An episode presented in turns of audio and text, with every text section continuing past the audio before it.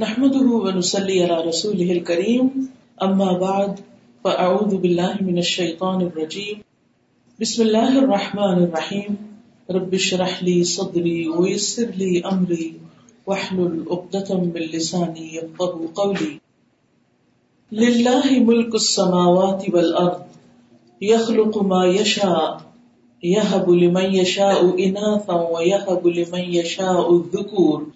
او یزوجہم ذکرانا و اناثا ویجعل من یشاء اقیما انہو علیم قدیر۔ آسمانوں اور زمین کی بادشاہت اللہ کے لیے ہے۔ وہ جو چاہے پیدا کرتا ہے۔ جسے چاہے لڑکیاں عطا کرتا ہے اور جسے چاہے لڑکے عطا کرتا ہے۔ یا لڑکے اور لڑکیاں ملا کر دیتا ہے۔ اور جسے چاہتا ہے بانڈ بنا دیتا ہے۔ یعنی اولادی نہیں دیتا۔ یقیناً وہ سب کچھ جاننے والا، قدرت والا ہے۔ تو اولاد کا ہونا، بچوں کا ہونا، یہ دراصل سراسر اللہ سبحان تعالیٰ کے ہاتھ میں ہے۔ وہی تخلیق کرتا ہے۔ انسان تو صرف ایک سبب ہے، ایک ذریعہ ہے۔ تو دوسرے لفظوں میں، ہمارے بچے، ہمارے پاس اللہ کی امانت ہے، کیونکہ انہیں اللہ نے پیدا کیا ہے۔ ہمارے لیے تو یہ ایک نعمت ہے۔ اللہ تعالیٰ نے ان کے ذریعے ہمیں خوشیاں عطا کی ہماری آنکھوں کی ٹھنڈک بنایا، ہماری خواہشات کی تکمیل کی، ہماری نسل کو آگے بڑھایا۔ اور اگر ہم اس کی اچھی تربیت کریں، تو ہمارے مرنے کے بعد بھی، وہ دنیا میں بھی اور پھر آخرت کے اعتبار سے بھی ہمیں فائدہ پہنچانے والے ہیں۔ صدقہ جاریہ کی شکل میں، نیک نامی کی شکل میں۔ تو اللہ سبحان و تعالیٰ ہی دراصل خالق ہے، وہی مالک ہے، وہی رازق ہے۔ اور کس حیرت انگیز طریقے سے وہ انسان کی تخلیق کرتا ہے۔ انسان اپنے آپ کو دیکھے، اپنے بچوں کو دیکھے اور جس طرح وہ دیکھتے ہیں، بولتے ہیں، بات کرتے ہیں، ان کے چھوٹے چھوٹے ہاتھ، پاؤں، ان کے سارے اعضاء کی تکمیل، یہ ساری اللہ کی نشانیوں میں سے اور انسان سوچے کہ کس جگہ پر اللہ سبحان و تعالیٰ ان کو بناتا ہے۔ وہ کیسی فیکٹری ہے؟ ایک چھوٹی سی چیز، ایک چھوٹی سی مشین، ایک سوئی بھی بنانے کے لیے کتنا ہیوج اسٹرکچر کھڑا کرنا پڑتا ہے۔ کتنی بڑی بڑی مشینیں لگانی پڑتی پھر جا کر کوئی چیز بنتی ہے۔ اللہ سبحانہ و تعالیٰ بچوں کو ماں کے پیٹ میں تین پردوں کے اندر تخلیق کرتا ہے۔ یخلق کم فی بتون امہات کم خلقم من بعد خلق فی ظلمات ثلاث۔ وہ تمہیں، تمہاری ماؤں کے پیٹوں میں تین تاریخ پردوں میں ایک کے بعد دوسری شکل دیتے ہوئے پیدا کرتا ہے۔ یعنی مختلف اسٹیجز سے بچہ ایک کمپلیٹ شکل لے کر دنیا میں آتا ہے۔ اور جب وہ آتا ہے تو سب خوش ہو جاتے ہیں۔ اب دیکھیے کہ اللہ سبحان تعالیٰ نے اولاد کے آنے کی خبر کو قرآن مجید میں خوشخبری قرار دیا ہے۔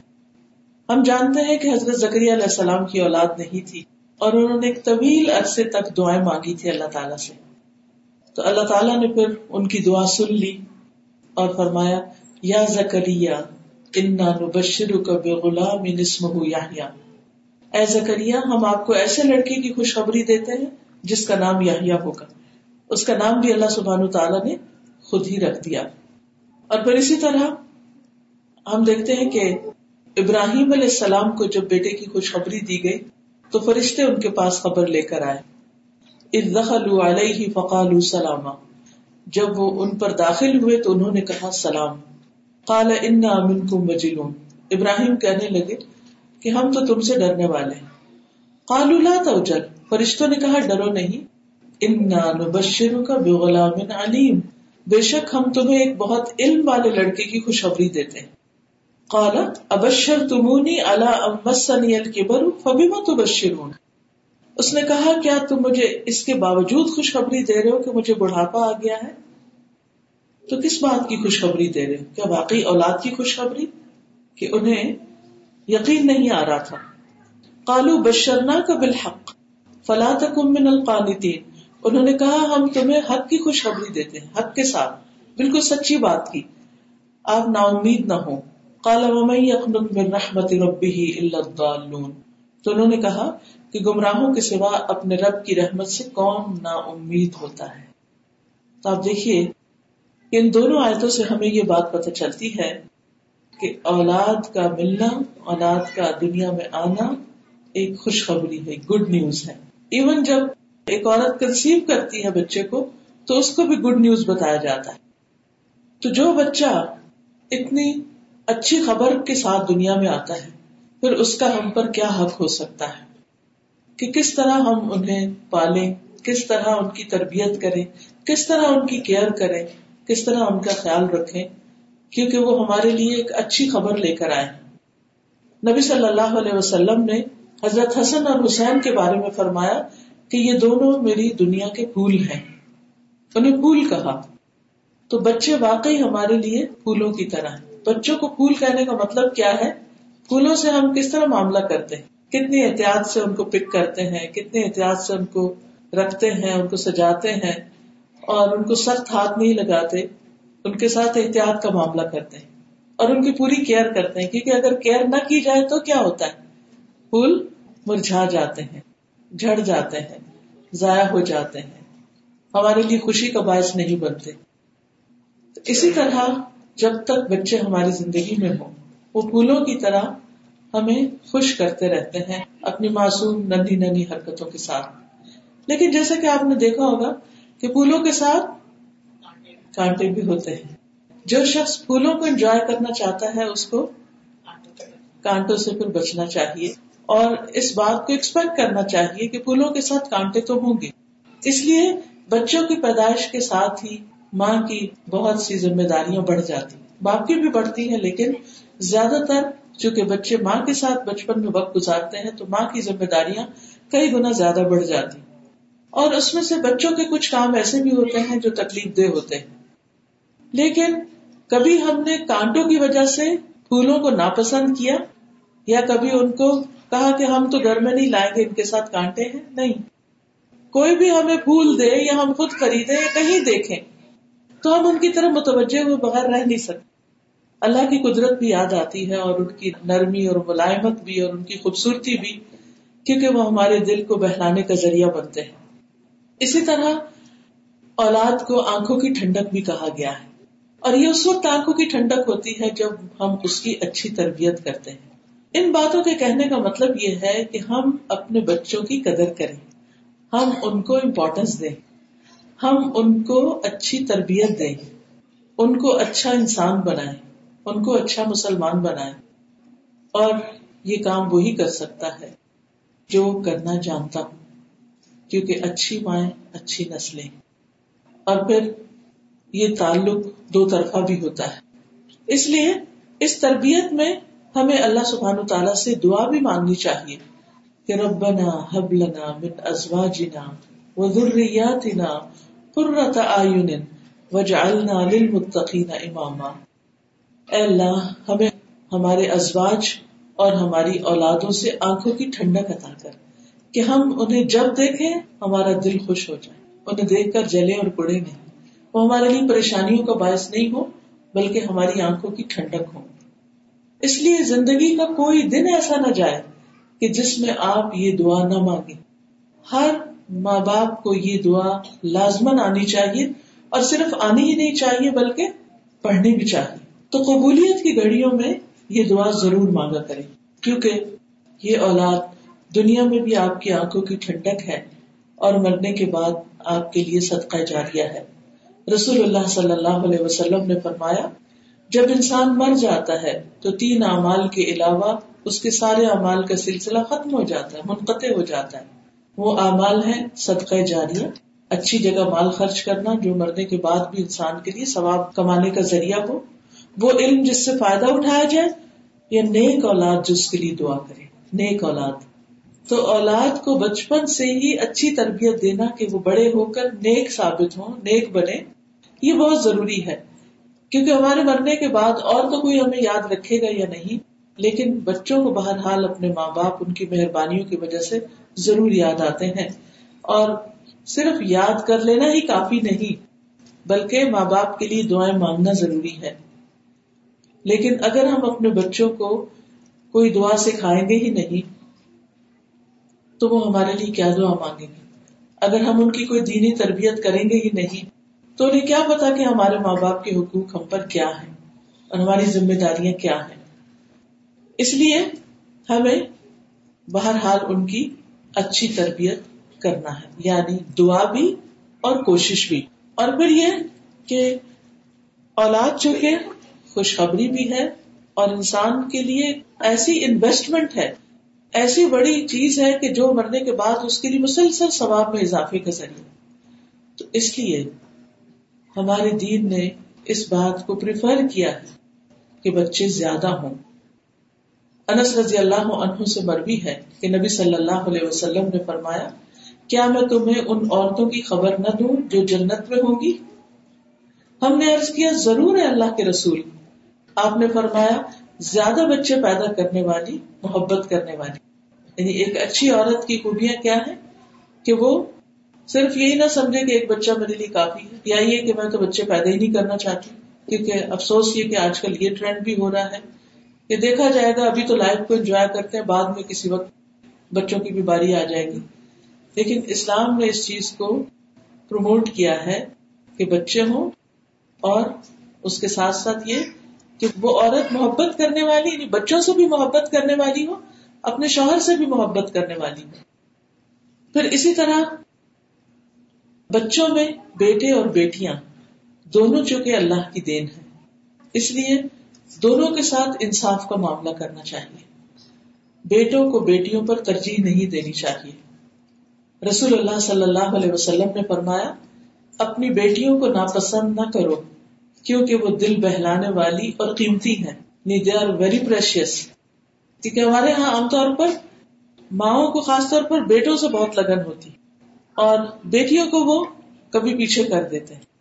لیکن آپ صلی اللہ علیہ وسلم نے خاص طور پر اس چیز سے منع کیا، لا تکرہ البنات۔ بچیوں کو ناپسند نہیں کرو۔ جب وہ پیدا ہو تب بھی خوش ہو، کیونکہ یہ بات ان کا کانفیڈینس بڑھاتی۔ مجھے بچپن میں جب بتایا گیا کہ جب تم پیدا ہوئی تو اس طرح تمہیں گٹی دی گئی، اس طرح تمہارا نام رکھا گیا، اس وجہ سے تمہارا نام فرحت رکھا گیا، کیونکہ تمہاری پیدائش پر ہمیں بہت زیادہ خوشی ہوئی تھی۔ تو جب میرا نام فرحت اور فرحت کا مطلب ہے خوشی۔ تو مجھے یقین آ گیا کہ واقعی ان کو خوشی ہوئی، اسی لیے انہوں نے میرا نام فرحت رکھا۔ اور اس چیز نے مجھے ہمیشہ بہت کانفیڈینس دیا۔ یعنی اچھے نام کی سلیکشن بچوں کے لیے خوشی کا باعث ہوتی۔ اور اگر نام ہی ٹھیک نہ ہو تو بچے باز ہوتا تو اسی پر ہی شرماتے رہتے ہیں کہ ہمارے ماں باپ نے ہمارا نام کیا رکھ دیا۔ اور پھر یہ کہ مٹھائی بھی بانٹی گئی۔ عموماً ہمارے یہاں لڑکوں کے پیدائش پر تو گفٹ دیے جاتے ہیں۔ لڑکیوں کی پیدائش پر گفٹ نہیں دیتے یا لوگوں کو کچھ یعنی انٹرٹین نہیں کرتے۔ یا عام طور پر عقیقے میں بھی سستی کر جاتے ہیں۔ تو ایسے میں اس میں فرق نہیں کرنا چاہیے۔ دونوں کو امپورٹینس دینی چاہیے اور خصوصاً بیٹیوں کو۔ رسول اللہ صلی اللہ علیہ وسلم نے فرمایا، جس نے دو بیٹیوں کی پرورش کی، یہاں تک کہ وہ بالغ ہو گئی۔ تو میں اور وہ قیامت کے دن اس طرح ہوں گے کہ آپ نے اپنی انگلیوں کو ملا لیا یعنی بالکل ساتھ ساتھ ہوں گے۔ تو بیٹیوں کا ہونا، اگر دنیا میں ہمارے کلچر کی وجہ سے یا ہمارے کچھ رسمیں اور کسٹمز اور تقالید ایسی ہیں جن کی وجہ سے اگر ان کو اتنی امپورٹینس نہیں بھی دی جاتی، تو کبھی بھی دل چھوٹا نہ کریں۔ آپ یہ سوچیں کہ ان کی اگر میں اچھی تربیت کروں گی تو اس وجہ سے آخرت میں میرا مقام بڑا ہوگا، رسول اللہ صلی اللہ علیہ وسلم کا خرب نصیب ہوگا۔ اسی طرح آپ نے یہ بھی فرمایا کہ جس شخص کی تین بچیاں ہوں، وہ ان پر صبر کرے۔ تو وہ انہیں محنت کر کے کھلائے، انہیں پلائے اور انہیں پہنائے۔ یعنی خوشی سے ان کی ساری ضروریات پوری کرے۔ اچھے کپڑے لے کر دے یعنی ان کی پسند کی چیزیں۔ تو یہ بچیاں اس کے لیے جہنم کی آگ سے رکاوٹ بن جائیں گی۔ یعنی اس کو جہنم میں نہیں جانے دیں گی۔ اس کے لیے ایک ذریعہ ہوں گی جنت میں لے جانے کا۔ دوسری روایت میں آتا ہے ابن ماجا کی کہ جس شخص کی دو بیٹیاں بالے ہو جائیں اور وہ ان کے ساتھ اس وقت تک حسن سلوک کرتا رہے جب تک وہ اس کے ساتھ رہے کیونکہ بازو کا ایسا بھی ہوتا ہے کہ بچیوں کی شادی میں تاخیر ہو جاتی ہے، تو ماں باپ ان کو بوجھ سمجھنے لگتے اور کسی نہ کسی طرح تانے دینا شروع کر دیتے ہیں، کسی طرح ان کو احساس دلاتے ہیں۔ پھر وہ بچیاں بہت ہی اپسٹ ہوتی ہیں، پریشان ہوتی ہیں۔ اور یعنی کہ سخت ذہنی کوفت اور نفسیاتی امراض کا شکار ہو جاتی ہیں۔ تو جب تک ان کی شادی نہیں ہوتی، وہ والدین کے ساتھ رہے تو والدین ان کے ساتھ اچھا سلوک کرتے رہے۔ یا فرمایا کہ یا وہ شخص ان کے ساتھ رہے۔ یعنی اگر کسی ایسی جگہ پر ہیں کہ باپ کو ان کے پاس جا کے رہنا پڑتا ہے یا ماں کو، کیونکہ بعض اوقات ماں باپ میں سے کوئی ایک فوت ہو جاتا ہے یا ڈبورس ہو جاتی ہے، یا کوئی بھی ایسی مشکل ہوتی ہے کہ باپ نوکری کمائی کے لیے کسی دوسرے ملک گیا ہوا ہے، تو ماں کو اکیلے دیکھنا پڑتا ہے یا ماں کسی وجہ سے کہیں اور ہے تو باپ کو دیکھنا پڑتا ہے۔ تو ایسی صورت میں آپ نے فرمایا کہ جب تک وہ اس کے ساتھ رہے یا وہ شخص ان کے ساتھ رہے، تو وہ اسے ضرور جنت میں داخل کریں گی تو آپ دیکھیے کتنی بڑی خوشخبری ہے بچیوں کو پالنے کی اور ان پر انویسٹ کرنے کی، ان کو اچھی تعلیم دینے کی اور ان کو اچھی تربیت دینے کی۔ اس لیے خوشی خوشی ان پر خرچ کرے کیونکہ ہمارے کلچر میں بعض اوقات یہ بھی ہوتا ہے کہ بچیاں تو پرائے گھر کی ہیں، دوسروں کی امانت ہے، اس لیے ہم ان پر کیوں خرچ کریں؟ اور یا کرتے بھی ہیں تو ان کو تانے دیتے رہتے ہیں۔ تو ان چیزوں سے بچنا چاہیے تاکہ بچیوں کے اندر کسی بھی قسم کا احساس کمتری نہ ہو، بلکہ وہ بھی پورے اعتماد کے ساتھ آگے بڑھے اور واقعی وہ اپنی عملی زندگی میں پریکٹیکل لائف میں بہترین مدرس اور بہترین کام کر سکے جو بھی اللہ تعالیٰ ان کے حصے میں رکھے۔ پھر اسی طرح ہمیں یہ بات یاد رکھنی چاہیے کہ کوئی بھی ریلیشن شپ یک طرفہ نہیں ہوتا۔ ہر ریلیشن شپ میں کچھ حقوق ہوتے ہیں، کچھ فرائض ہوتے ہیں، دونوں کی کچھ نہ کچھ ذمہ داریاں ہوتی ہیں۔ تو اولاد کے بھی حقوق ہیں اور ماں باپ کے بھی حقوق ہیں۔ اور کوئی بھی ریلیشن شپ اسی وقت زیادہ خوشگوار اور خوبصورت ہوتا ہے جب دونوں ایک دوسرے کا حق سمجھے۔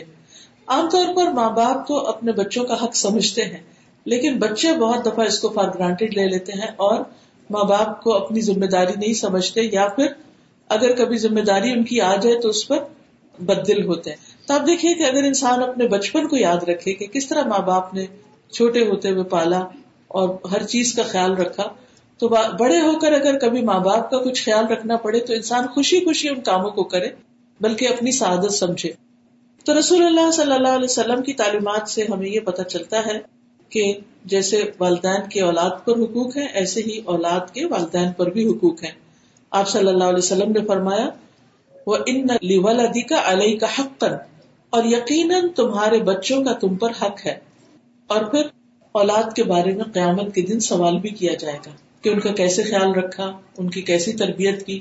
یعنی صرف یہ نہیں ہے کہ ہماری ذمہ داری صرف ان کو کھلانا پلانا یا کچھ ایجوکیشن دلانا ہے، بلکہ ان کا اخلاق کیسا تھا، ان کا رویہ کیسا تھا، انہیں کیسا انسان بنا کر پروان چڑھایا۔ کیونکہ بعد کی زندگی جو ہوتی ہے، جب انسان انڈیپینڈنٹ ہوتا ہے، تو اس میں بہت سی عادات وہ ہوتی ہیں انسان کی جو وہ بچپن سے لے کے چلتا ہے۔ اور بچپن میں تیاری کے زمانے میں جو کچھ وہ سیکھتا ہے، کرتا ہے، وہی پھر بڑے ہو کر اس کا آؤٹ پٹ ہوتا ہے ویسا ہی۔ اور ہسبینڈ وائف کے ریلیشن شپ میں بھی آپ دیکھیے کہ بعض اوقات جو ناچاکیاں ہو جاتی ہیں، ان کی وجہ دونوں میں سے کسی ایک کی بیڈ ہیبٹس یا برا بہیویئر ہوتا ہے۔ اور وہ ایسا نہیں کہ اچانک ہی کوئی پیدا ہو جاتا ہے وہ پیچھے سے ہی چلا آ رہا ہوتا ہے پیکج اور عادات کا تبدیل کرنا ہیبٹس کا چینج کرنا، یہ امپاسبل والی بات سمجھے۔ جیسے ایک روایت میں آتا نا، اگر کوئی یہ کہے کہ پہاڑ اپنی جگہ سے ٹل گیا تو مان جاؤ، لیکن اگر کوئی کہے کہ کسی نے اپنی عادت بدل لی تو یہ نہیں مانو۔ یعنی یہ اتنا آسان نہیں۔ اس لیے بچپن سے ہی اگر بچوں کے اندر ڈسپلن ہو، عادات اچھی ڈالی جائیں اپنی طرف سے انسان بھرپور کوشش کرے، پھر ہر بچہ ایک الگ انڈیویجل بھی ہے، اس کی اپنی منمانی اور مرضی بھی ہوتی ہے۔ لیکن ماں باپ اپنی ذمہ داری پوری کریں کیونکہ ہم سے ہماری ذمہ داریوں کے بارے میں پوچھا جائے گا۔ عبداللہ بن مسعود سے روایت ہے کہ رسول اللہ صلی اللہ علیہ وسلم نے فرمایا، تم میں سے ہر شخص نگران ہے اور اس سے اس کی رعایا کے بارے میں سوال کیا جائے گا۔ امام لوگوں پر نگران ہے اور اس سے ان کے بارے میں پوچھا جائے گا۔ آدمی اپنے گھر والوں پر نگران ہے اس سے ان کے بارے میں پوچھا جائے گا۔ عورت، اب یہاں عورت کی ذمہ داری کیونکہ میرے سامنے آپ ہی بیٹھی ہے۔ عورت اپنے شوہر کے گھر اور اس کے بچے کی نگران ہے۔ تو یہ ذمہ داری ہمیں ہمارے دین نے دی ہے بچوں کی نگرانی کرنے کی، ان کو لک آفٹر کرنے کی، ان کی کیئر کرنے کی۔ اور فرمایا کہ اس سے ان کے بارے میں سوال بھی کیا جائے گا کہ اس نے یہ نگرانی کتنی صحیح ادا کی یا ان کے حقوق کتنے پورے کیے۔ کیونکہ جو شخص اپنی رعایا سے دھوکا کرے اور ان کی نگرانی صحیح طور پر نہ کرے اور ان کی ذمہ داری ٹھیک سے ادا نہ کرے، تو اللہ تعالیٰ اس پر جنت حرام کر دیتا ہے۔ تو بچپن سے ہی ان کی ضروریات کا خیال، ان کی تعلیم کا خیال، ان کے اخلاق کا، ان کے دین کا، یہ ایسی چیزیں ہیں کہ جس میں ہمیں اپنی جان مارنی ہے اور اس سے غافل نہیں ہونا۔ اور جو شخص اولاد کے حقوق ضائع کر دے، تو اس کے لیے ایک وعید بھی ہے۔ ابن قیم کہتے ہیں جس نے اپنے بچے کو ایسی تعلیم دلوانی چھوڑ دی جو اس کے لیے فائدہ مند تھی۔ یعنی وہ کچھ سیکھ رہا تھا، پڑھ رہا تھا، جان رہا تھا اور پھر اس نے اس سے چھڑوا دی اور اس کو بیکار چھوڑ دیا۔ تو اس نے اس بچے کے ساتھ انتہائی بدسلوکی کی اور اکثر بچوں کا بگاڑ ان کے باپوں کی وجہ سے ہوتا ہے جو ان کو بیکار چھوڑ دیتے ہیں یعنی کام میں نہیں لگاتے۔ تو اس سے یہ پتا چلتا ہے کہ بچپن سے ہی بچوں کو کام میں لگانا چاہیے اور ان کو دین کے فرائض اور سنتوں کی تعلیم دلوانا چاہیے۔ بس انہوں نے بچوں کو ان کے بچپنے میں ضائع کر دیا۔ اور یہاں تک کہا، اور کتنے لوگ ہیں جنہوں نے اپنے بچوں کو بیکار چھوڑ کر ان کی تربیت کو ترک کر کے، ان کی خواہشات پر عمل کرنے میں معاونت کر کے ان بچوں کو دنیا اور آخرت دونوں میں محروم کر دیا۔ کیونکہ اگر ہم بچوں کو بچپن میں پراپر ایجوکیشن نہیں دلواتے اس کا اہتمام نہیں کرتے، ان کو خاص طور پر دین نہیں سکھاتے، ان کو آخرت کی فکر نہیں دلاتے، تو پھر کیا ہوگا؟ کہ دنیا اور آخرت دونوں کے اعتبار سے ان کو نقصان ہوگا۔ اگر دنیا کے اعتبار سے ان کو اچھے اخلاق مینرز اور آداب نہیں سکھاتے، اور آخرت کے اعتبار سے ان کو صحیح ایمان نہیں دیتے، آخرت کے بارے میں ان کو ڈیٹیل نہیں بتاتے، تو پھر ایسی صورت میں ان کو ضائع ہی کرنا ہے۔ اور باپ یہ سمجھتا ہے کہ اس نے اس کی عزت کی، حالانکہ اس نے اس کو ذلیل کر دیا۔ وہ سمجھتا ہے باپ کہ اس نے اس پر رحم کیا یعنی کچھ نہ سکھا کے اور آرام کروا کے۔ حالانکہ اس نے اس پر ظلم کیا، تو وہ اپنے بچے سے فائدہ اٹھانے سے محروم ہو گیا اور اپنے بچے کو بھی اس کی دنیا اور آخرت کے حصے سے محروم کر دیا۔ یہاں تک کہا کہ جب آپ بچوں میں بگاڑ کا حساب لگائیں گے، تو اس کا اکثر حصہ آپ باپوں کی طرف سے دیکھیں گے۔ یعنی اگرچہ تربیت میں ماں کا ایک بہت بڑا حصہ ہے، لیکن باپ بہت بڑا ذمہ دار ہے، کیونکہ اصل نگران تو گھر کا وہی ہے۔ قرآن مجید میں آتا ہے، یا الذین آمنو قو انفسکم و اہلیکم نارا۔ اے لوگوں جو ایمان لائے ہو، اپنے آپ کو اور اپنے گھر والوں کو آگ سے بچاؤ۔ تو یہ والدین کی ذمہ داری اور خصوصاً باپ کی ذمہ داری ہے کہ اپنے اہل میں بیوی بھی آتی ہے، بچے بھی آتے ہیں۔ کہ ان کو آگ سے بچایا جائے یعنی ان کو آخرت کے بارے میں فکر مند کیا جائے تاکہ وہ اللہ تعالیٰ کے احکامات پر عمل کر سکے بچوں کا آخرت پر ایمان مضبوط کرنے سے یہ فائدہ بھی ہوتا ہے کہ پھر وہ آپ کے ڈر سے اچھے کام نہیں، اللہ کے ڈر سے اچھے کام کرتے ہیں۔ آخرت میں جواب دینے کی فکر سے اچھے کام کرتے ہیں۔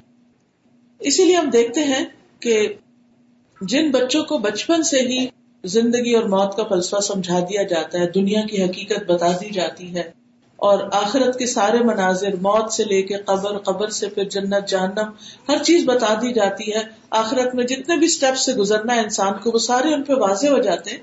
تو وہ اس کو سامنے رکھ کے اپنی زندگی کا سفر طے کرتے ہیں۔ پھر ماں باپ سامنے ہو یا نہ ہو انہیں معلوم ہوتا ہے کہ کیا چیز صحیح ہے اور کیا غلط اور کس راستے پر جانا ہے۔ کیونکہ جب تک وہ ہمارے ڈر سے کام کریں گے تو وہ پائیدار نہیں ہوگا۔ تو اولاد کے جو حقوق ہیں ان میں سے سب سے پہلا حق اچھی ماں کا انتخاب۔ یعنی جب ایک انسان شادی کرے تو ایک نیک عورت سے شادی کرے، اچھے اخلاق والی سے کرے۔ صرف حسن یا دولت کو نہیں دیکھے۔ لیکن آج کل آپ دیکھیے کہ چونکہ ڈیمانڈ حسن اور دولت کی ہے، اس لیے عموماً لڑکیوں کی بھی ساری توجہ پھر کس پہ ہوتی ہے؟ کہ وہ زیادہ سے زیادہ اسمارٹ ہو حسین ہو اور پھر خود ارن کر سکے۔ اچھی سے اچھی جاب ہو، اچھے سے اچھا پروفیشن ہو، ان دو چیزوں کی دوڑ میں کیا چیز متاثر ہو جاتی ہے؟ دین، آخرت کی فکر، اپنے فرائض اور ذمہ داریوں کو جاننے اور سیکھنے کا وقت، وہ چلا جاتا ہے۔ تو اسی لیے کہا گیا کیونکہ بچوں کی تربیت اچھے رول ماڈلس کے بغیر ہو ہی نہیں سکتی۔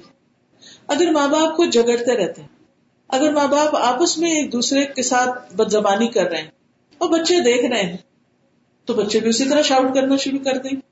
بچے بھی بڑوں کی عزت نہیں کریں گے، نہ وہ باپ کی کریں گے، نہ ماں کی کریں گے، کیونکہ وہ ایک دوسرے کی نہیں کرتے۔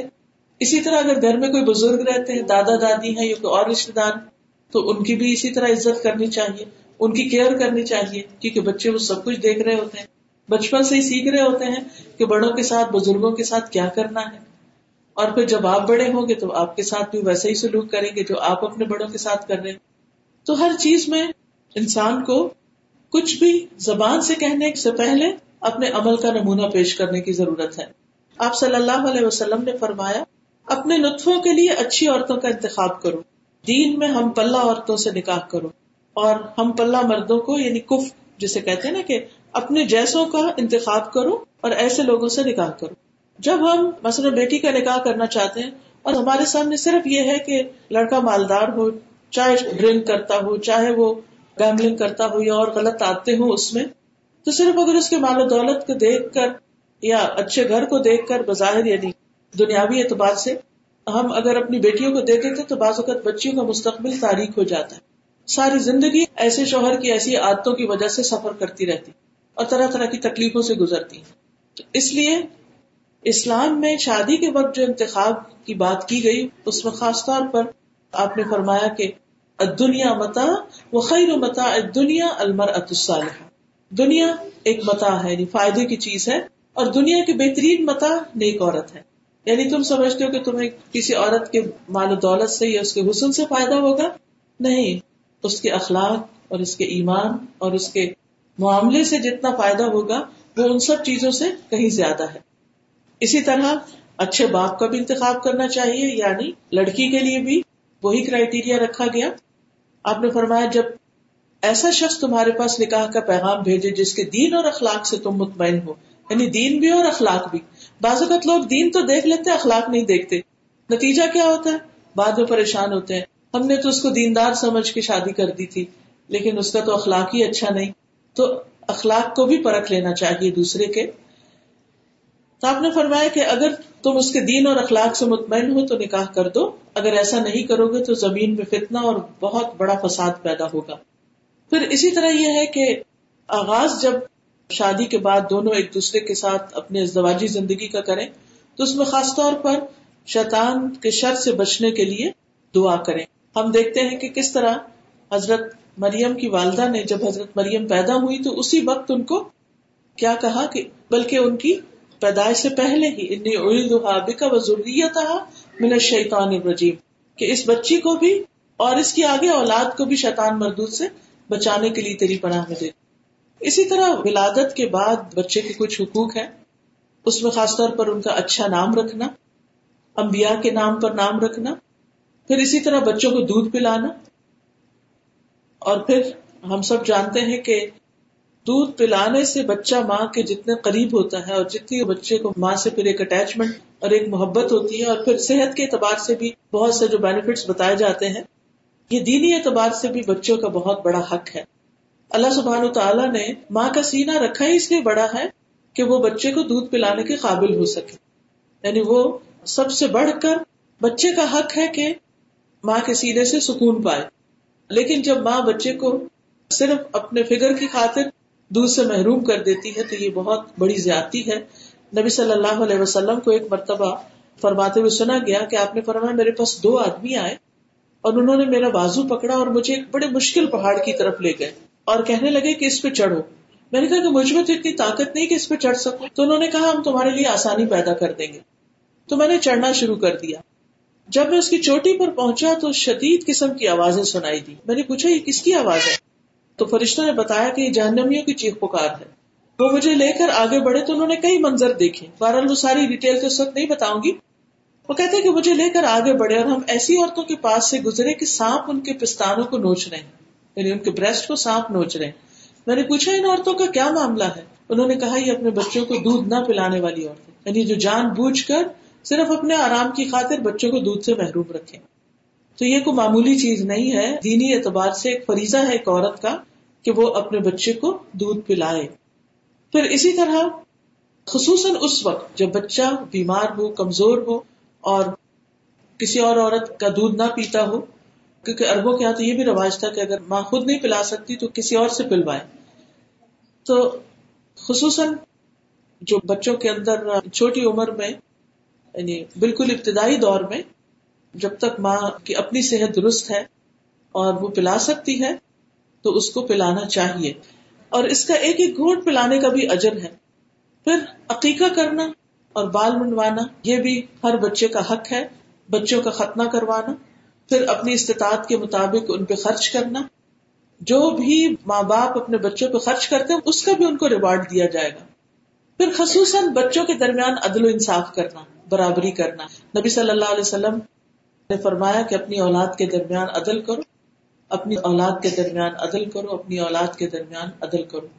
اور ایک اور جگہ پر فرمایا، اللہ سے ڈرو اور اپنی اولاد کے درمیان عدل کرو، جیسے کہ تم پسند کرتے ہو کہ وہ تمہارے ساتھ حسن سلوک کریں اچھا سلوک کریں۔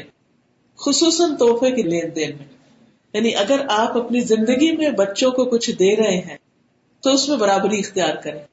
یہ نہیں کہ ایک بچے کو آپ ایک پلاٹ دے دیں، کوئی گھر دے دیں اور دوسرے بچے کو کچھ بھی نہ دیں، وہ محروم رہے نہیں۔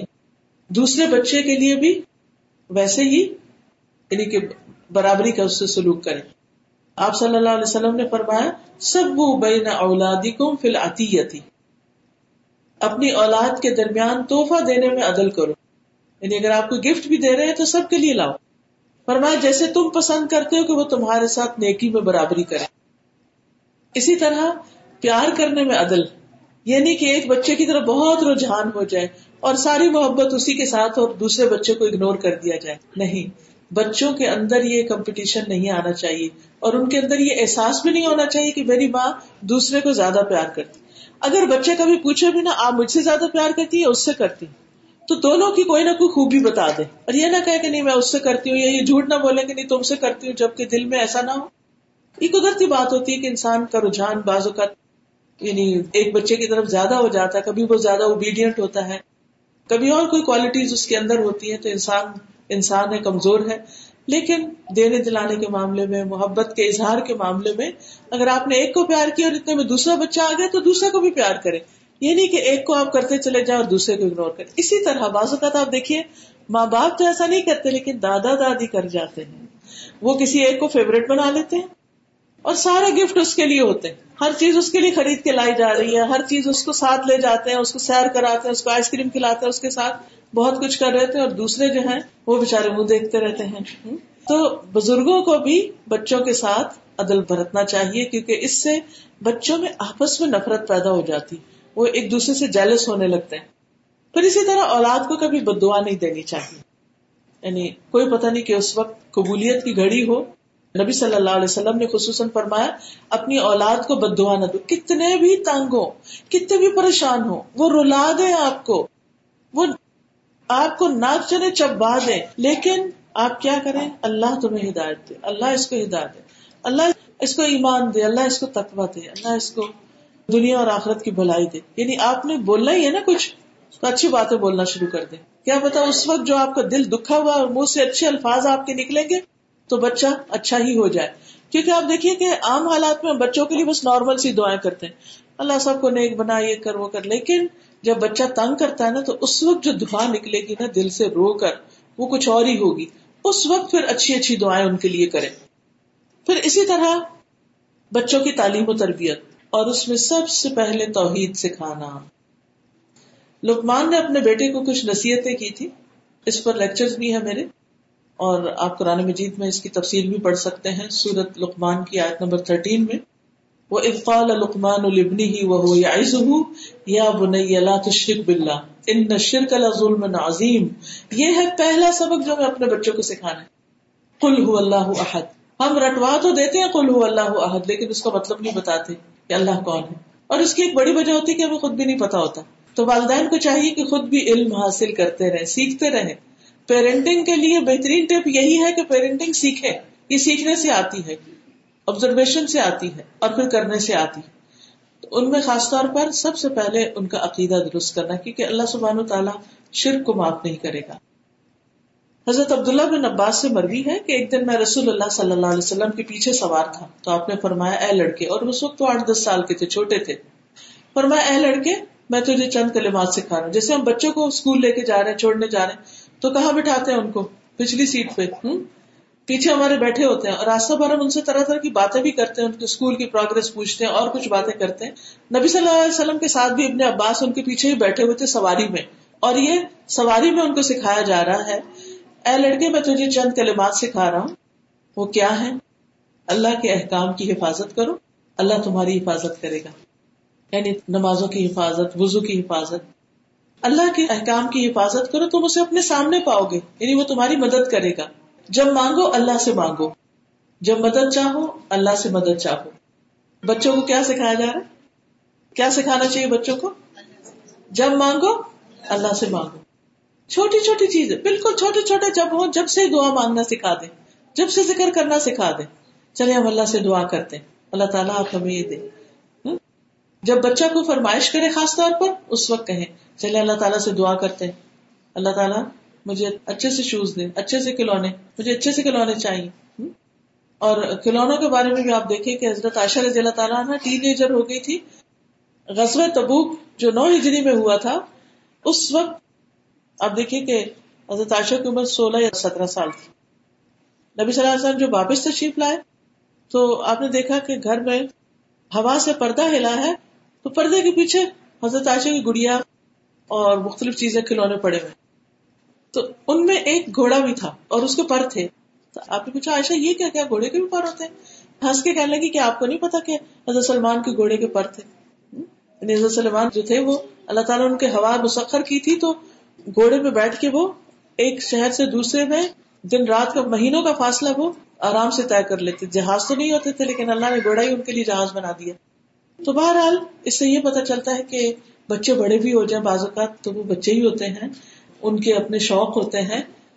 یعنی ان کے لیے ایسی امپتی رکھے اس طرح سوچے کہ ان کی نظر سے چیزوں کو دیکھا کرے اپنی نظر سے نہیں، کیونکہ ہم تو ذرا بڑے بچے ہو جائیں تو کہتے کب تم بڑی ہوگی؟ تم کب تک گڑیوں سے کھیلو گی؟ اب نکالو ان کو پھینکو، دے دو اپنے چھوٹے بھائی کو، دے دو چھوٹی بہن کو، دے دو فلاں کزن کو۔ اب بس کرو، نکالو اس کو صفائی کرے گھر کی۔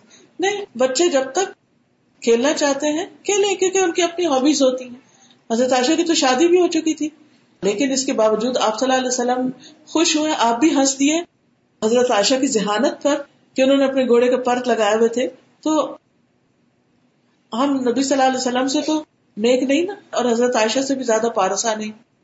تو اگر انہوں نے اپنے گھر میں کھلونوں کو برداشت کیا اور اس پر ہنسے بھی اور انہیں یہ نہیں کہا کہ ان کو ریموو کر دو، بلکہ ان کے جذبات کا خیال رکھا، تو ہمیں اپنے بچوں کے لیے پھر کیسا ہونا چاہیے؟ اور ان کا کیسے کیسے خیال رکھنا چاہیے؟ تو بہرحال بچوں کو سکھائے کہ جب کچھ مانگو، اللہ سے مانگو، جب مدد چاہو، اللہ سے مدد چاہو۔ یعنی ہیلپ چاہیے ایگزام میں ہیلپ چاہیے، بیماری میں ہیلپ چاہیے، کسی پرابلم میں ہیلپ چاہیے، اللہ سے مدد مانگو۔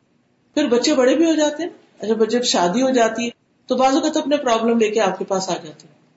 کبھی آپ بزی ہوتے ہیں، کبھی آپ دکھی ہوتے ہیں، کبھی آپ سننا نہیں چاہتے، تو انہیں شادی کے ساتھ ہی نصیحت کریں کہ بیٹا، یہ زندگی خوشی کی بھی ہے لیکن اس میں مسائل بھی ہوتے ہیں۔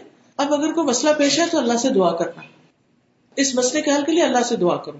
تو ان کو اللہ سے جوڑے تاکہ وہ آپ پر ڈپینڈ نہیں کرے اللہ سبحانہ و تعالیٰ سے اپنا تعلق مضبوط رکھے پھر وہ کہتے ہیں، اور جان رکھو، اگر ساری دنیا مل کر بھی تمہیں کچھ فائدہ دینا چاہے کچھ بھی فائدہ نہیں دے سکتی، مگر وہ جو اللہ نے تمہارے لیے لکھ دیا۔ اور سب مل کے تمہیں نقصان دینا چاہے کچھ بھی نقصان نہیں دے سکتے، سوائے اس کے جو اللہ نے تمہارے لیے لکھ دیا۔ قلم اٹھا لیے گئے، صحیح پہ خشک ہو گئے۔ یعنی بچوں کو لوگوں سے بے نیازی سکھائے کہ لوگوں پہ لالچ نہیں کرے لوگوں پر توقع نہیں رکھے کہ وہ ان کے لیے کچھ کرے یا لوگوں کے ہاتھ میں جو بینیفٹس ہے صرف ان کی طرف نہیں دیکھے خود کوشش کرے محنت کرے کیونکہ اگر کوئی بینیفٹ کرنا بھی چاہے گا تو جب تک اللہ کا ایجن ہوگا، نہیں ہو سکے گا۔ تو پھر اگین بات چلی جاتی ہے کہ اللہ سے مدد مانگے۔ اسی طرح اگر کوئی پریشان کر رہا ہے، تو اس پر بھی بچوں کا حوصلہ بڑھائے کوئی تمہارا کچھ نہیں بگاڑ سکتا۔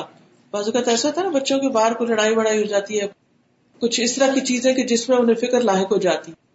تو ایسے میں بھی ان کو اعتماد دے کہ اللہ کی ذات ہے ٹرسٹ کرنے کے لیے۔ اپنے اوپر توکل نہیں سکھائے اللہ پر توکل کرنا سکھائے پھر اسی طرح اپنے مرنے کے بعد بھی بچوں کی، بچوں کے دین کی فکر کرے حضرت یعقوب علیہ السلام کو جب موت آئی تو انہوں نے اپنے بیٹوں سے کیا سوال کیا کہ بزنس کا کیا کرو گے؟ فلاں کا کیا ہوگا؟ فلاں کا نہیں۔ میرے بات کس کی عبادت کرو؟ انہیں فکر اس بات کی تھی کہ میرے بچے میرے بات کس دین پر؟ اس ماحول میں رہتے ہوئے ہم سب ماں باپ کو یہ فکر کرنی چاہیے کہ ہمارے بعد ہمارے بچے کس دین پر ہوں گے؟ کیا طریقے اختیار کریں گے؟ کیا ہماری نسلوں میں ایمان باقی رہے گا؟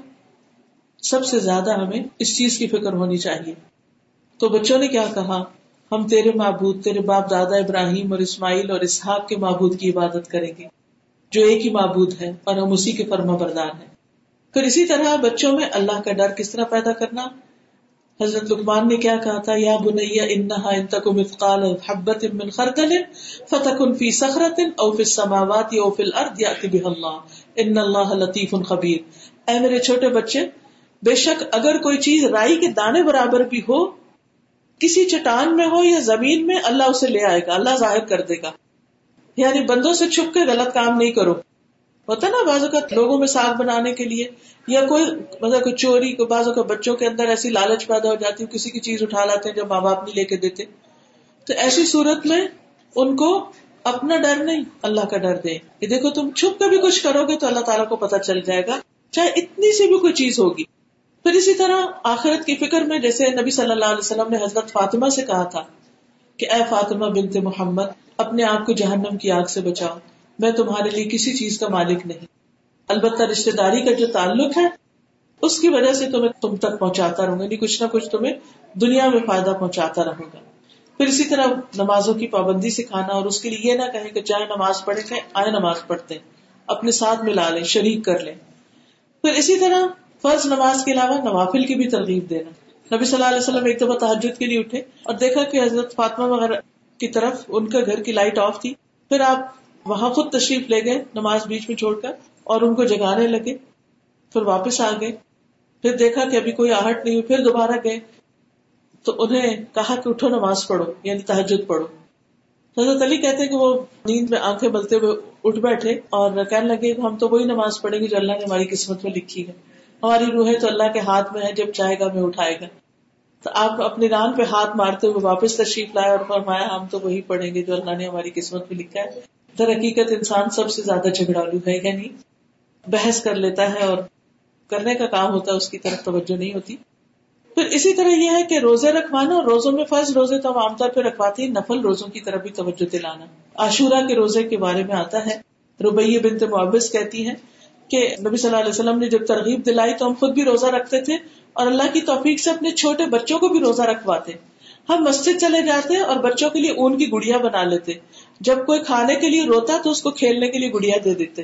یہاں تک کہ افطار کا وقت آ جاتا۔ یعنی چھوٹے چھوٹے بچے جو کھیلنے والے، عمر ہے، اس میں بھی ان کو روزے رکھواتے۔ اسی طرح بچوں کو حج یا عمرے پہ ساتھ لے کے جانا۔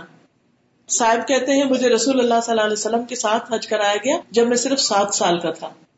پھر اسی طرح ایک عورت بچے کو اٹھا کر لائی اور اس نے کہا کہ کیا اللہ کے رسول صلی اللہ علیہ وسلم، کیا اس کا بھی حج ہو جائے گا؟ آپ نے فرمایا ہاں اور تمہیں بھی اجر ملے گا۔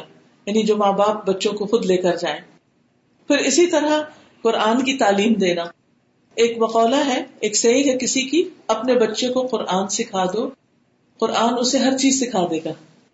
اپنے بچے کو قرآن سکھا دو، قرآن اسے ہر چیز سکھا دے گا۔ پھر اسی طرح حدیث کی تعلیم دینا۔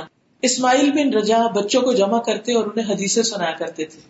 اور اس کا میں نے بہت فائدہ دیکھا ہے۔ میں اپنے بچے کے ساتھ صرف ایک یا دو حدیثیں روزانہ پڑھتی تھی۔ جب اسکول جانے لگتا تو اسکول جانے سے پہلے ناشتے کی بیس پر ہی ساتھ ہی کتاب رکھ لیتی۔ وہ ناشتہ کر رہا ہوتا اس طرح ایک تو ہم بچوں کو کمپنی دے دیتے تھوڑی دیر کہ وہ اکیلے بیٹھ کے ناشتہ نہ کرے کیونکہ بعض ہم خود اس وقت کرنا نہیں چاہتے یا ان سے پہلے کر لیتے ہیں یا بعد میں کرتے ہیں۔ تو بیٹھ کر وہ کھانا کھا رہے ہیں، آپ ان کو پڑھ کے سنا دیں۔ یا وہ کچھ کھا لیں اور اس کے بعد انہیں کہیں کہ بس یہ تھوڑی سی چیز پڑھ دو۔ اور اسے چھوٹا سا پوچھ لیں، تھوڑا سا کہ اس کا مطلب کیا ہے کہ تم اپنے لیے کیا کرو گے؟ قال رسول اللہ، بہت اچھی چھوٹی سی کتاب ہے، اس میں عربی، انگلش، اردو تینوں زبانوں میں حدیثیں لکھی ہوئی ہیں۔ اسی طرح یہ جو ایک اور ہے، گارڈن پروفٹ یا کچھ ایسے، اس میں بھی بہت ہی خوبصورت پھولوں والی کتاب ہے اور ساتھ ساتھ چھوٹی چھوٹی احادیث ہیں اس میں۔ وہ بچوں کو آپ پڑھا سکتے ہیں، پڑھ کے سنا سکتے ہیں۔ ایک ایک چھوٹی چھوٹی بات صرف بتائیں تاکہ اس کو ڈائجسٹ بھی کر سکے۔ اسی طرح اچھی مجلسوں میں ان کو لے کر جائیں۔ یعنی بعض اوقات ہم خود تو مسجد چلے جاتے ہیں اور کہتے ہیں، بچہ شور کرے گا، اس کے پہ چھوڑ دو۔ یا کسی فرینڈ کی طرف چھوڑ دیتے ہیں۔ بڑے بڑے ہو جاتے ہیں، بچے انہیں جمعہ تک بھی نہیں لے کے جاتے۔ اب دیکھیے کہ گھروں میں تو صرف ہم آرٹیفیشل آزانی سنتے ہیں۔ تو بچوں کو کیسے پتا چلے گا کہ نماز پڑھنے کے لیے مسجد جاتے ہیں یا مسجد اللہ کا گھر ہے اور اس میں ہمیں صحیح طور پر عبادت کرنی چاہیے؟ پھر اسی طرح جو دین کی مجلسیں ہیں، علم کی مجلسیں ان میں لے کے جانا۔ ابو جعفر کہتے ہیں کہ میں بچوں کے ساتھ مٹی میں کھیل رہا تھا اور مٹی مٹی ہو چکا تھا۔ لیکن میں چھوٹا سا بچہ تھا اور حدیث کی مجلس میں نہیں جاتا تھا۔ تو ہمارے پاس سے ابو نعیم فضل بن دکین گزرے۔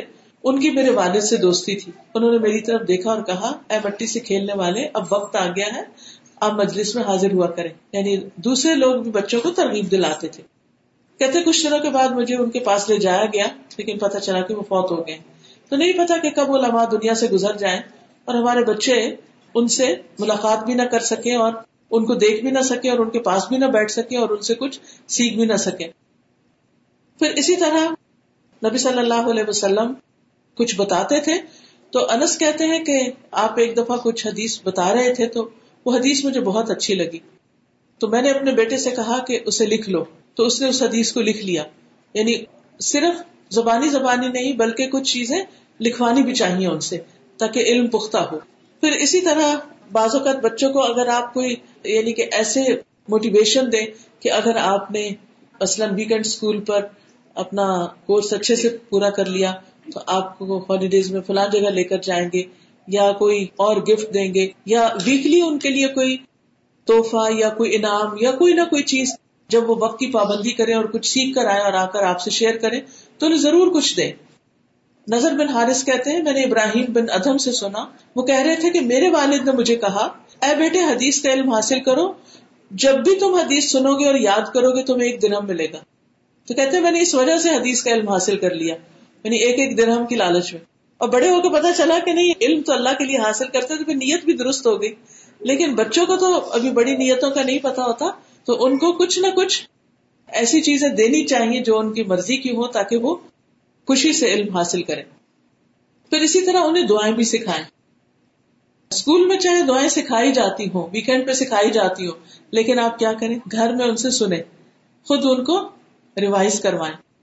حضرت سعد بن ابھی وقاص اپنے بچوں کو یہ دعا اس طرح سکھاتے تھے جیسے معلم بچوں کو لکھنا سکھاتا ہے۔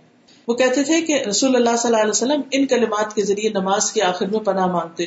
اللہ اعوذ بک من الجبنی و اعوذ بک من ان ارد الى ارض الامور و اعوذ بک من فتنة الدنیا و اعوذ بک من عذاب القبر۔ اسی طرح صبح شام کی دعائیں سکھانا۔ حضرت انس کہتے ہیں کہ رسول اللہ صلی اللہ علیہ وسلم نے حضرت فاطمہ کو یہ دعا سکھائی۔ یا حی یا قیوم برحمتک استغیث، اصلح لی شأنی کلہ ولا تکلنی الى نفسی طرفت عین اسی طرح بیماری میں خیال رکھنا۔ حضرت عائشہ بیمار تھی۔ حضرت ابو بکر ان کے پاس آئے۔ کہنے لگے، کیا حال ہے بیٹی؟ اور پھر ان کے رخسار کو چوما بھی۔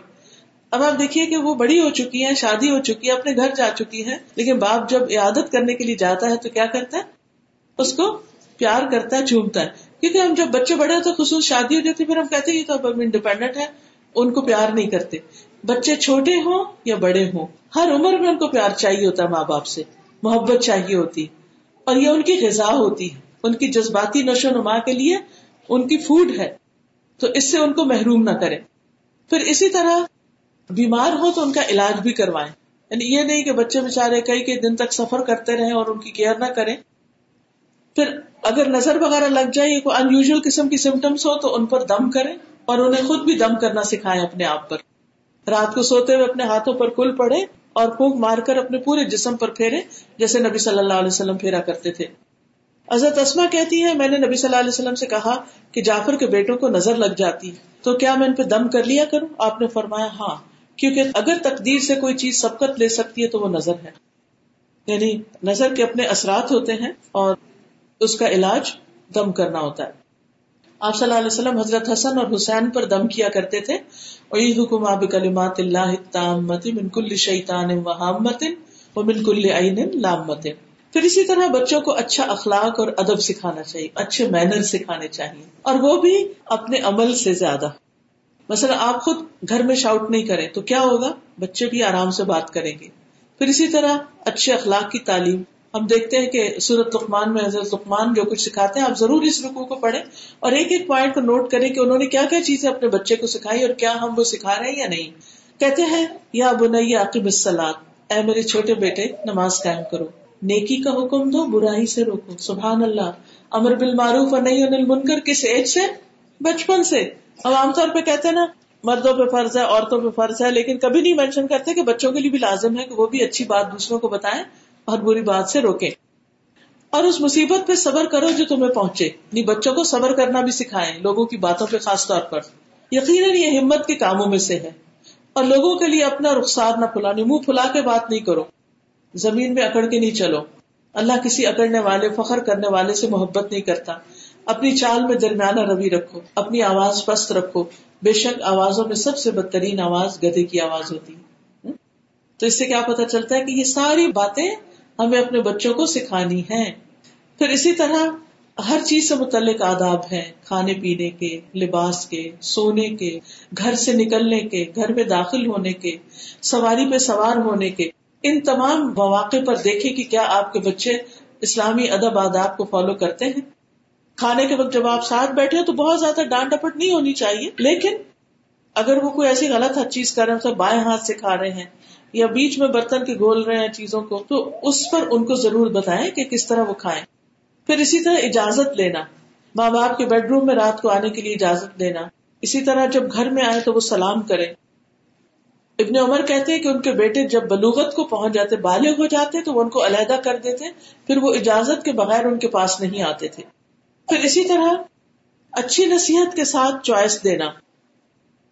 ابو حیان کہتے ہیں، میں نے ربی بن خیسم کو دیکھا، ان کی چھوٹی بیٹی کو، کہ وہ ان کے پاس آئی کہنے لگی ابا جان میں کھیلنے چلی جاؤں۔ انہوں نے کہا، میری پیاری چھوٹی بیٹی، جاؤ اور اچھی بات کہنا۔ یعنی جب آپ کے بچے اجازت مانگے کھیلنے کی، تو ساتھ ہی ان کی چھوٹی سی کو نصیحت بھی کر دیں۔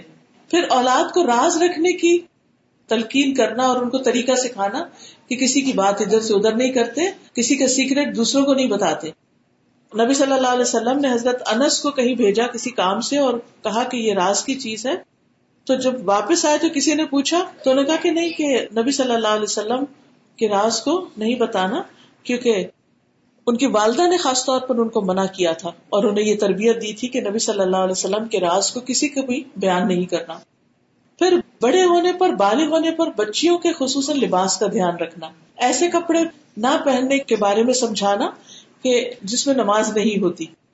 کیونکہ حضرت عائشہ نے ایک دفعہ دیکھا کہ کچھ بچیاں نماز پڑھ رہی ہیں اور وہ بالغ اور دوپٹے کے بغیر ہی پڑھ رہی ہیں۔ تو حضرت عائشہ نے ان کو بتایا کہ کوئی بھی بچی جو ہے وہ دوپٹے کے بغیر نماز نہ پڑھے۔ اور پھر اسی طرح دس سال کے بچوں کا بستر الگ کر دینا۔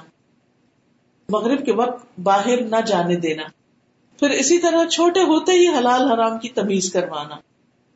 حضرت حسن حسین نے ایک دفعہ منہ میں کھجور ڈالی تھی تو آپ نے باہر نکال دی کہ یہ صدقے کی کھجور ہے۔ لیکن یاد رکھیے کہ زیادہ روک ٹوک نہیں، ہر بات میں انٹرفیئرنس نہیں، کیونکہ اس سے بچوں کے اندر بگاڑ پیدا ہوتا ہے۔ کبھی ان کی غلطیوں کے اوپر آنکھ بھی بند کر لیا کرے ہر وقت نصیحتیں نہیں کرنی۔ یعنی آپ دیکھیے کہ اگر کوئی شخص ایک دوا دن میں کئی دفعہ کھانا شروع کر دے تو کیا ہوگا؟ وہ صحت مند نہیں ہوگا۔ تو ہم اپنے بچوں کو ہر تھوڑی دیر کے بعد ایک نئی گولی کھلا رہے ہوتے ہیں، اب یہ کرو، اب یہ نہیں کرنا، اب وہ نہیں کرنا کام ان کو چھوڑتے بھی نہیں کہ وہ اپنے ذرا خود بھی اپنی اسکلس کو آزمائے ہم کوئی کر رہا تھا تو بیچ میں، اگر ان کو کچھ پکانے کو دیں گے، کچھ طے کرنے کو دیں گے، دھونے کو دیں گے، یہ نہ کرنا، وہ نہیں جب آپ کام دے رہے ہو نا پہلے بتا دیں کیا کرنا ہے، کیا نہیں کرنا۔ جب وہ کر چکے، پھر پوچھے اچھا کیسا رہا؟ کیا کیا مشکل پیش آئی؟ اللہ یہ کہ بیچ میں کوئی بہت ہی ڈینجرس کام ہونے لگے تو اس وقت آپ انٹرفیئر کریں۔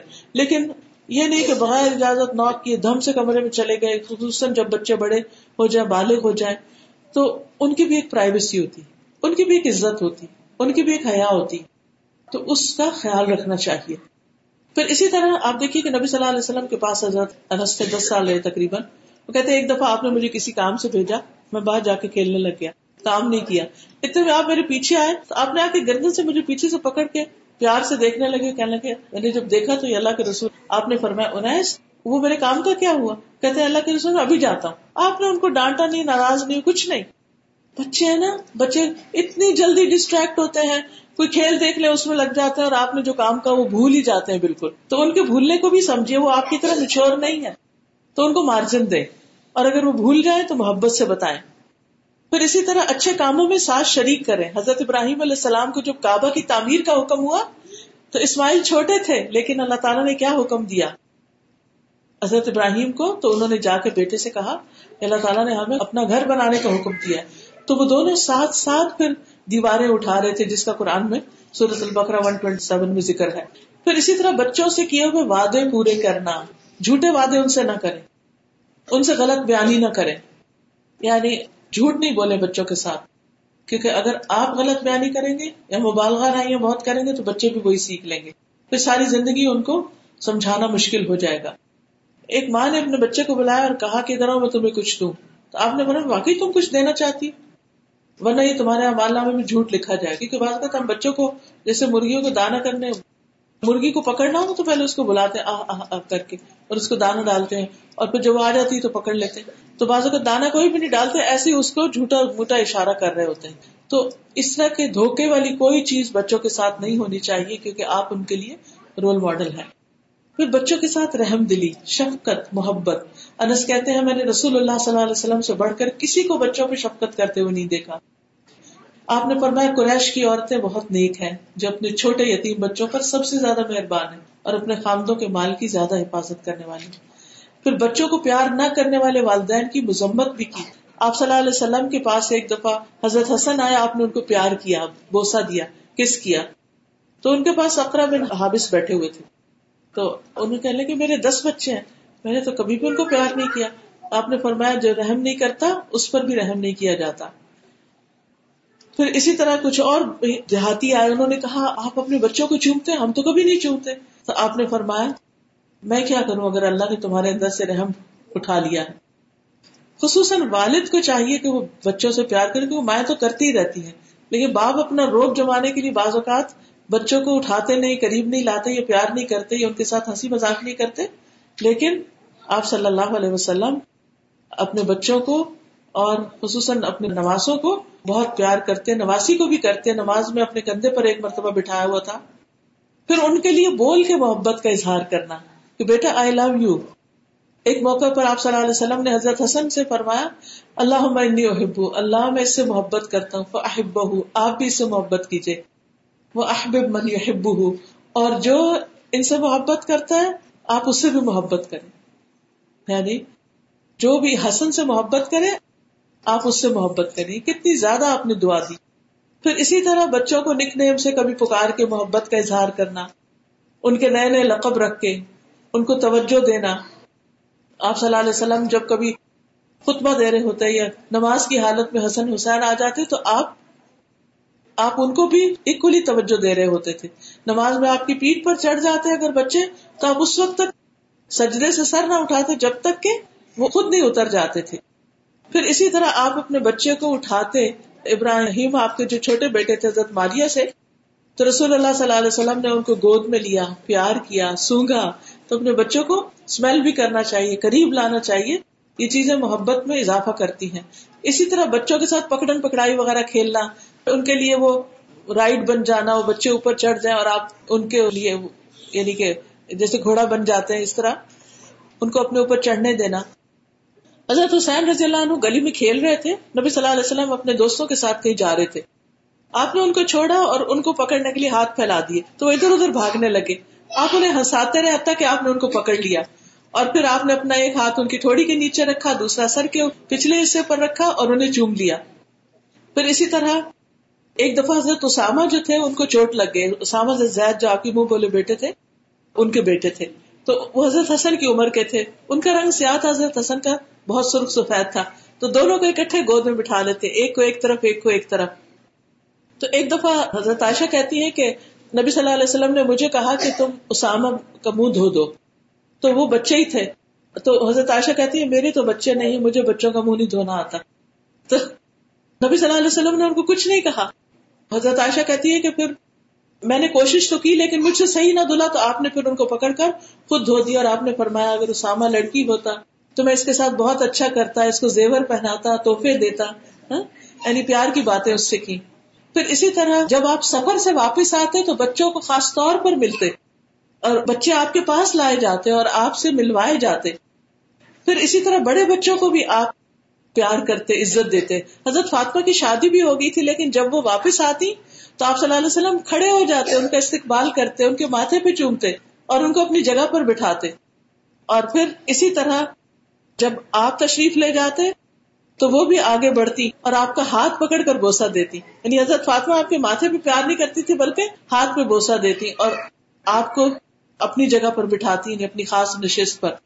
تو اس سے اندازہ لگائے کہ ایک باپ اور بیٹی کا آپس کا کیسا تعلق تھا؟ لیکن ہم اپنے بچوں کو نہ یہ سکھاتے ہیں نہ ان کو پیار کرتے ہیں نہ وہ جواباً ہمیں کرتے۔ ہیں اربوں میں ابھی تک یہ کلچر ہے کہ خصوصاً بچوں کو سکھایا جاتا ہے کہ اپنے ماں کا ماتھا چومو۔ صرف یہ نہیں کہ بچوں کو چومنا سکھایا جاتا ہے بلکہ ماں باپ بچوں کو اور بچے ماں باپ کو اکولی دونوں ایک دوسرے سے پیار کریں۔ پھر آپ بچوں کو اپنی چادر میں بازو کا گسالا، آپ نے دیکھا وہ جو چپنے والی کھیل ہوتی ہے نا، بچوں کو بڑی پسند ہوتی ہے۔ کبھی آپ اپنے ایسے کریں، چھوٹے بچوں کو پہ کپڑا رکھ کے تا کر کے ایسے کھیلیں۔ بہت ہنستے ہیں بچے، بہت خوش ہوتے ہیں۔ حضرت عائشہ کہتی کہ نبی صلی اللہ علیہ وسلم اس حال میں نکلے کہ آپ کے اوپر کالے رنگ کی بالوں سے بنی ہوئی کجاؤں کے نقش کی چادر تھی۔ اسی دوران میں حضرت حسن بن علی آئے۔ آپ نے ان کو اپنی چادر کے اندر کر لیا۔ پھر حضرت حسین آ گئے۔ آپ نے ان کو بھی اس کے اندر کر لیا۔ پھر فاطمہ آ گئی ان کو بھی ان کے اندر کر لیا۔ پھر حضرت علی آ گئے۔ حالانکہ وہ بڑے تھے۔ ان کو بھی اس چادر کے اندر کر لی۔ سب کو ساتھ سمیٹ لیا۔ تو آپ دیکھیے کہ بچے چھوٹے ہوں یا بڑے، ماں باپ کی محبت کے لائق ہیں۔ پھر چھوٹے بچوں کو نرمی اور پیار سے اٹھانا، پٹکنا نہیں۔ کیونکہ بعض لوگ بچوں کو اٹھاتے اور بہت اونچا اچھالتے اور بعض اوقات یعنی کہ ایک دم اور کبھی غصے میں آ کے مائیں ایک دم اٹھا پھینکتی ہے بچوں کو۔ اس سے بچوں کو بہت برا نفسیاتی اثر پڑتا ہے۔ کتنے بھی آپ غصے میں ہو بچوں کو نہ تو اس طرح پیٹے اور نہ ہی ان کو پٹھائے نبی صلی اللہ علیہ وسلم ایک دفعہ نماز پڑھا رہے تھے۔ آپ نے سجدہ کیا تو اچانک حسن اور حسین دونوں آپ کی پیٹ پہ سوار ہو گئے۔ جب آپ سر اٹھاتے تو نرمی سے اٹھا کے ان کو ایک طرف کرتے، پھر جب دوبارہ سجدہ کرتے تو پھر چڑھ جاتے۔ پھر آپ جب سجدہ سر اٹھاتے پھر پیار سے ان کو ایک طرف اٹھاتے جب اتہ یاد بیٹھ کر اپنی رانگوں میں بٹھا لے تو نبی صلی اللہ علیہ وسلم ایسا کر رہے ہیں۔ تو ماؤں کو بھی اپنے چھوٹے بچوں کو جو کھیلتے کھیلتے آپ کے پاس آ جائیں، نماز میں رونا شروع کرتے ان کو اٹھا لیں، ان کو اپنی گود میں بٹھا لیں۔ تو حضرت ابو ہرارا کہتے کہ ایک دفعہ آپ اسی طرح ان کو جب بٹھا رہے تھے تو میں نبی صلی اللہ علیہ وسلم کے پاس آیا اور میں نے کہا اللہ کے رسول، کیا میں ان کو ان کی ماں کے پاس لے جاؤں؟ یعنی وہ دیکھ رہے تھے کہ بچے ڈسٹرب کر رہے ہیں شاید۔ تو کہنے لگے، نہیں نہیں، چھوڑ دو۔ پھر اس کے بعد جب بجلی چمکنے لگی تو آپ نے فرمایا، نہیں، ان کو اپنی ماں کے پاس لے جاؤ کیونکہ بچے اس وقت ماں کی گود میں زیادہ کمفرٹیبل ہوتے ہیں۔ پھر چھوٹے بچوں کو بالکل مارنا نہیں چاہیے۔ کیونکہ چھوٹے بچے، ان کو تو یعنی نماز بھی ان کی معاف ہے۔ سات سال کی عمر تک اور پھر دس سال کی عمر میں جا کے ان کے ساتھ سختی کی جا سکتی ہے۔ نماز تک کے لیے اگر ان کو نہیں آپ سختی کر سکتے تو اپنی چھوٹی چھوٹی باتوں کے لیے کیسے آپ ان کو مار سکتے ہیں؟ لیکن بڑے ہو کر کبھی اگر ڈسپلن کے لیے کچھ انہیں پنشمنٹ دینی بھی پڑے تو نبی صلی اللہ علیہ وسلم نے چہرے پہ مارنے سے منع کیا۔ اس طرح کان کھینچنا، بال کھینچنا، ہاتھ مروڑنا ان چیزوں سے بچنا چاہیے۔ پھر اسی طرح بچوں کو کم عمری میں ہی دوسروں کی خدمت کرنے والا بنائے خاص طور پر نیک لوگوں کی خدمت کے لیے بچوں کو لے جائیں۔ حضرت انس کہتے ہیں کہ جب نبی صلی اللہ علیہ وسلم مدینہ تشریف لائے تو میری عمر دس سال تھی، میری مائیں، نانی، خالہ، یہ سب مجھے نبی صلی اللہ علیہ وسلم کی خدمت کی مسلسل تاکید کرتی۔ تو آپ کے گھر میں جیسے دادا دادی، نانا نانی ہے تو بچوں سے کام کروائے چاہے ان کے جوتے سیدھے کریں، چاہے پانی دے کر آئے یہ کریں، ان کے پاس بیٹھے تاکہ ان کے درمیان ایک محبت پیدا ہو۔ پھر اسی طرح باصلاحیت بچے ہوں تو انہیں بڑوں کی نگرانی میں دیں، زیادہ پڑھے لکھے سیکھے ہوئے لوگوں کے پاس بٹھائے تاکہ وہ بھی سیکھے علم کی مجلسوں میں لے کر جائیں۔ اور اسی طرح یہ ہے کہ ڈسپلن کے لیے جہاں ضرورت ہو، سختی کرنے کی بھی اجازت ہے، لیکن اعتدال کے اندر اور کبھی کبھار، یہ نہیں کہ ہر وقت۔ اور ابن عمر کے بارے میں آتا ہے کہ ان کا بیٹا جب غلط لہجہ استعمال کرتا، بولتے وقت زبان کا استعمال درست نہیں کرتا یعنی گفتگو اور قرآن کی قرآت میں جب غلطی کرتا تو وہ ان کو مارتے بھی تھے۔ لیکن اس کا یہ مطلب نہیں کہ جیسے ہمارے یہاں مسجدوں میں بچوں کو مار مار کے یعنی ان کا برا حال کر دیا جاتا ہے، تو اس سے پرہیز کرنا چاہیے۔ پھر اسی طرح یہ ہے کہ ناراضگی کا اظہار بھی اگر وہ دین کے خلاف کوئی کام کرے، پھر اسی طرح بچوں کے لیے خوب خوب دعائیں کرے کیونکہ والدین کے لیے اولاد کی تربیت کا سب سے اہم پہلو دعا ہے۔ ایک دعا تو میں نے بتائی تھی، ربنا حبلنا من ازواجنا و ذریاتنا اسی طرح رب اوزعنی ان اشکر نعمتک اللتی انعمت علی و علی والدی و ان اعمل صالحا ترضاه و اصلح لی فی ذریتی۔ اس کو بار بار دہرائے وہ اصلح لی فی ذریتی۔ اللہ میری اولاد کی اصلاح کر دے۔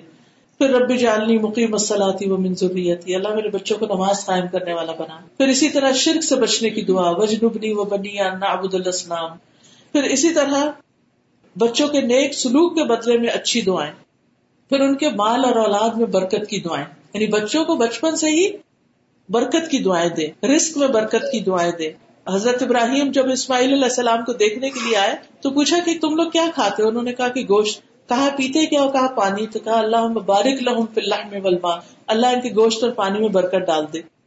تو بہرحال یہ چند چیزیں تھی بچوں کی تربیت کے بارے میں، لیکن آپ دیکھیے کہ اچھی تربیت اسی وقت ہو سکتی ہے جب ہم اپنے بچوں پر اعتماد کریں، بچوں پہ ٹرسٹ کیا کریں۔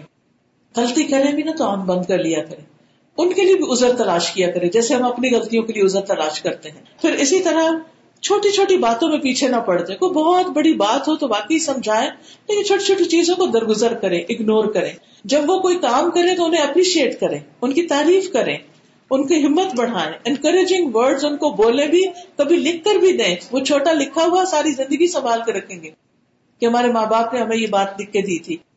پھر اسی طرح ان کو دوسرے بہن بھائیوں اور ان کے فرینڈس کے ساتھ کمپیئر نہ کریں۔ بعض اوقات ہم کزنس کے ساتھ کمپیئر کرتے دیکھو وہ تو کلاس میں اس نے تو یہ اور یہ اچیومنٹ کیے اتنے اوارڈ لیے تم نے کیا کیا؟ اس سے پرہیز کرے۔ ان کی دلچسپیوں میں دلچسپی لے۔ حضرت عائشہ جب نبی صلی اللہ علیہ وسلم یہاں گڑیوں سے کھیلتی تھی تو ان کی سہیلیاں بھی ساتھ ہوتی تھی جب نبی صلی اللہ علیہ وسلم گھر تشریف لاتے تو وہ ادھر ادھر بھاگنے لگتی تو آپ ایک ایک کو واپس بھیجتے کہ نہیں، تم عائشہ کے ساتھ کھیلو۔ تو بچوں کے کھیل کود میں بھی دلچسپی لینے کی ضرورت ہے۔ اسی طرح دوسروں کے سامنے ان کو ذلیل نہ کریں، ان کی تحقیر نہ کریں۔ ان کو بلیٹل نہیں کریں اور ان کی شکایتیں نہیں کریں۔ پلیز اللہ کے واسطے، کیونکہ مجھے اتنی تکلیف ہوتی ہے۔ جب بچوں کے ساتھ مائیں آتی ہیں اور کہتی ہیں، آپ ہمارے بچوں کو نصیحت کریں، اور پھر لسٹ لمبی شروع ہو جاتی ہے، یہ نہیں کرتے، یہ نہیں کرتے، یہ نہیں کرتے۔ مجھے اتنا عجیب لگتا ہے کہ بچوں کے سامنے ان کی بری باتیں وہ کی جا رہی ہیں۔ اور یہ کیا کیا رسپیکٹ کریں گے آپ کی اور جو نصیحت کرے گا اس کی یا کسی اور کی؟ باپ کے سامنے بھی بچے کی بےزتی نہ کرے بچوں کی عزت نفس کا خیال رکھے پھر اسی طرح یہ کہ ان کے کاموں میں انٹرسٹ لیں، ان کے اسکول کے ہوم ورک میں انٹرسٹ لیں، ان کی تعلیم میں انٹرسٹ لیں۔ جب وہ جائے واپس گھر پڑھ پڑھا کے، چاہے دین کا ویکینڈ سے یا کچھ، ان سے ضرور پوچھے ان کا دن آج کیسے گزرا اور انہوں نے آج کیا سیکھا، کون سی نئی بات سیکھی۔ اور ہر وقت ان کا استاد نہ بنے رہے، ان کے دوست بھی بنے، ان کے غم بھی بانٹے، ان کو شیئر کرنا بھی سکھائے ٹھیک ہے؟ تو ان شاء اللہ عزیز چھوٹی چھوٹی چیزیں جو ہیں آپ کو فائدہ دیں گی اور کہتے ہیں کہ تین منٹ، تین اوقات میں آپ ان کو ضرور دیا کریں۔ آخری بات کر کے بات ختم کروں گی۔ تین منٹ جب صبح اٹھے تو ان کے آس پاس میں ان کو پیار کریں، ان کو واش روم تک لے جائیں، ان کے جسم پہ ہاتھ کریں خصوصاً جب چھوٹے بچے اسی طرح جب وہ اسکول جا رہے ہوں یا واپس آ رہے ہیں اس وقت تین منٹ دیں پھر جب وہ سو رہے ہیں اس وقت کچھ ٹائم ان کو دیں۔ کھانا تو ہم ساتھ کھا ہی لیتے بازو کا ساتھ کھا رہے ہوتے تب ہر ایک اپنے موبائل پہ بیٹھا ہوتا ہے اور کوئی کسی کو توجہ نہیں دے رہا ہوتا، تو اس سے بھی پرہیز کریں۔ کوالٹی ٹائم دیں۔ کچھ ٹائم ان کے ساتھ ان انٹرپٹیڈ لگائیں۔ اور ہر بچے کو الگ الگ ٹائم بھی دیں۔ تھوڑا تھوڑا، چاہے تین منٹ۔ لیکن الگ سے اس کی بات سنیں، اس کی دل کی بات سنیں۔ تو ان شاء اللہ آپ دیکھیں گے کہ آپ کی تھوڑی سی بھی کوشش جو ہے، وہ بہت فائدہ مند ثابت ہوگی۔ اللہ سبحان تعالیٰ ہمیں عمل کی توفیق عطا فرمائے۔ بارک اللہ لکم. سبحانک اللہم و بحمدک، اشہد اللہ الہ الا انت، استغفرک و اتوب الیک. السلام علیکم و رحمۃ اللہ وبرکاتہ. میرے اسی ٹاپک پر کچھ لیکچر اور بھی ہیں. اگر آپ میں سے کوئی انٹرسٹیڈ ہو، تو ویب سائٹ سے دیکھ کر آپ تشریف لا سکتے ہیں تاکہ انٹریکٹو سیشن بھی تھوڑا سا ہو سکے. السلام علیکم و رحمۃ اللہ وبرکاتہ.